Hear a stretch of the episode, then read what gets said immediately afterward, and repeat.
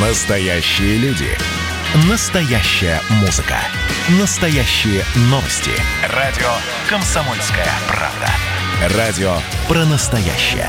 97,2 FM. эм. Коридоры власти.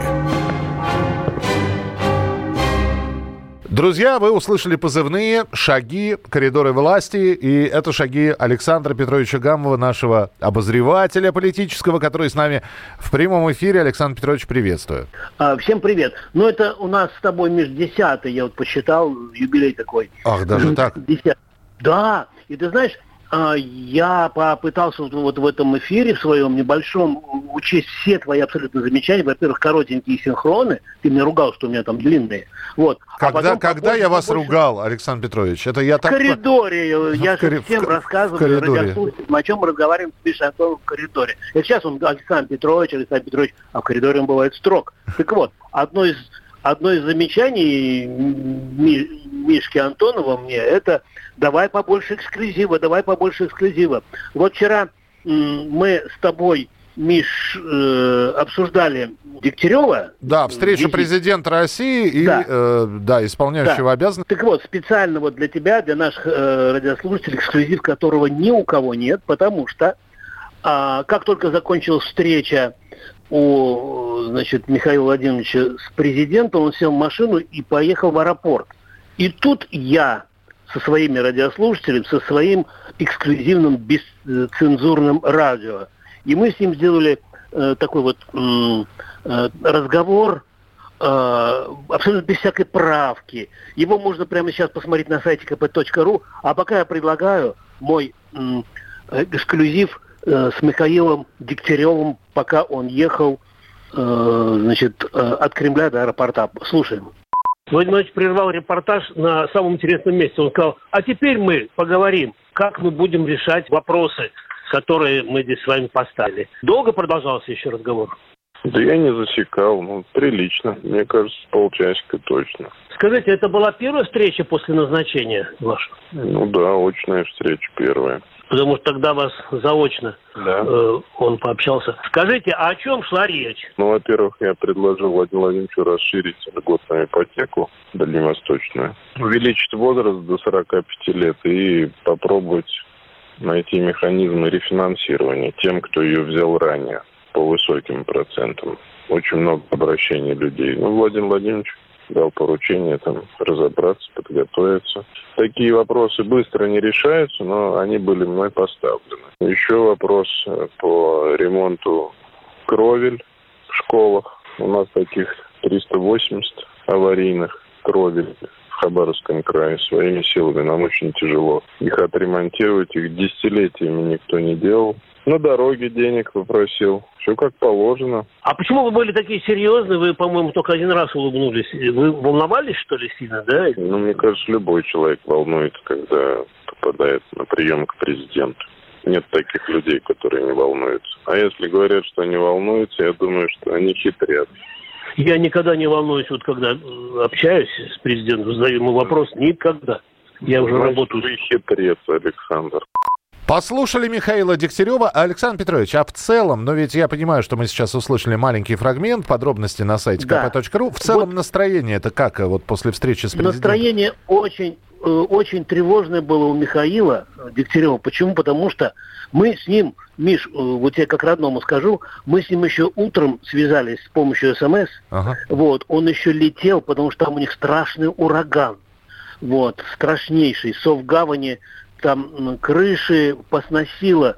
И э, вот в моем репортаже о встрече Дегтярева э, с Путиным, там как раз он просит деньги, чтобы отремонтировать крыши в школах, в детских садах, потому что не ремонтировали. Так вот, э, крыши это, крыши эти сносит, и он очень переживает. И вот мой вот этот вот м, разговор с ним, он как раз назывался так, что вот я лечу, у меня болит сердце, потому что у нас там ураган, у нас там, в общем, все, все плохо, все ужасно. Вот. Больше я с ним не, свя- не связан. Надеюсь, он как раз собирался с, с самолета сразу в Совгавань поехать. Я надеюсь, что, что он добрался и руководит руководит там процессом, то есть... э, В хабаровских коридорах власти. да. Да. Вот. Ну, а сегодня самое главное событие – это встреча Владимира Владимировича Путина э, с лидерами думских фракций и со спикером Госдумы Володиным – я не буду все подробности рассказывать. Почему? Потому что у нас э, уже идет такое широкое обсуждение и на радио, и, и, значит, на сайте. Просто хочу э, буквально несколько моментов. Первый момент – это самая открытая встреча Путина с лидерами думских фракций. Потому что всегда они заседали э, за закрытыми дверями, поздно. Я помню, что я Зюганову звонил в час ночи, он оттуда только вышел, и он рассказывал, о чем они с президентом говорили. На этот раз нам не только вступительное слово, но и выступление лидеров э, фракций. И я думаю, что вот кто смотрел, было интересно. И я договорился, э, в принципе, с аппаратом Жириновского, что меня с ними, с ним свяжут. И надеюсь, что с Геннадием Андреевичем. Ну, и еще два таких вот момента. Э, Путин обращаясь к лидерам думских фракций, сказал, э, значит, э, ну, ваша задача, извините, не просто ругаться друг с другом, а именно показывать свой подход и свои пути развития страны. Вот. И еще президент э, сказал, что избиратели будут определять итоги избирательной кампании. Именно они, граждане России, делают свой выбор. И этот выбор мы обязаны защитить от любых попыток внешнего вмешательства. Мы не можем и не допустим никаких ударов по суверенитету России, по праву нашего народа быть хозяином на своей земле. Вот э, такие слова, я думаю, что мы будем еще их повторять. Миш, и еще один эксклюзивчик, очень, очень коротенький. Так. Ладно? Так, конечно. Вот. А, я уже приучил наших радиослушателей, нашего бесцензурного радио, что выношу из Кремля какие-то записи. И вот очень короткая запись э, по такому спорному, сложному вопросу, который называется э, льготная ипотека. Я задал вопрос, э, что с ней будет дальше, как быть, где плюсы, где минусы, кто их должен оценить. И вот что ответил пресс-секретарь президента России Дмитрий Песков на мой вопрос.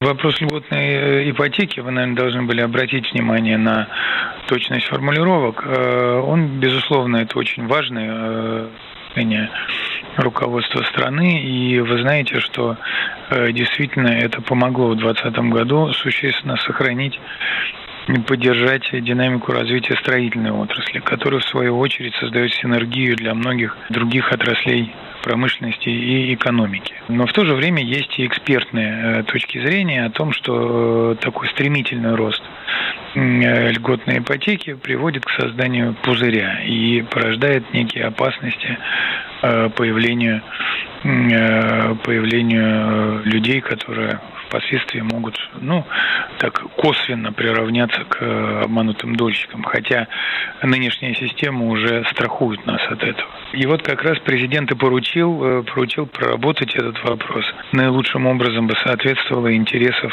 ну, в первую очередь, людей и во вторую очередь экономики в целом.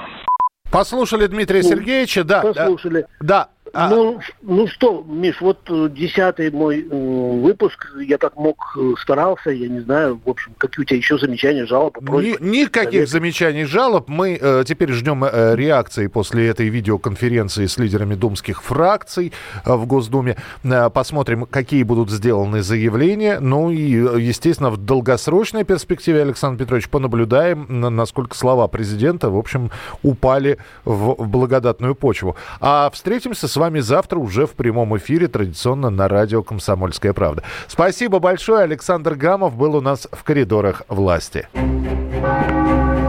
Коридоры власти.